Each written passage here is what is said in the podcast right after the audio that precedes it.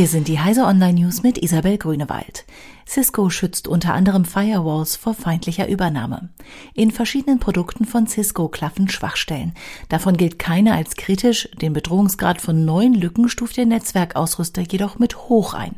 Sicherheitsupdates zum Beispiel für die Aeronet-Serie, Firepower-Reihe und im WebEx Meeting Server stehen jetzt zum Download bereit. Deutlich mehr Gletscher vom Schmelzen bedroht als gedacht. Zusammen mit 30 anderen Forschungseinrichtungen hat sich die NASA um eine genauere Kartierung der grönländischen Gletscher bemüht. Die neuesten Auswertungen zeigen, dass zwei bis viermal so viele Gletscher vom schnelleren Schmelzen bedroht sind als zuvor gedacht. Außerdem könnte der Meeresspiegel um 7,42 Meter steigen, wenn das Eis komplett abschmelzen würde. Das sind sieben Zentimeter mehr als in vorangegangenen Berechnungsmodellen. Trump auf Twitter kurzzeitig gesperrt. Das private Twitter-Konto von US-Präsident Donald Trump war in der Nacht zu Freitag für kurze Zeit nicht erreichbar. Nutzer, die den Account aufrufen wollten, bekamen die Fehlermeldung, dass die Seite nicht existiere.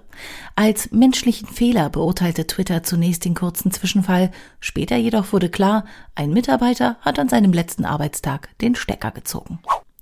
Hinweis auf Mehrfachplanetensystem bei Proxima Centauri.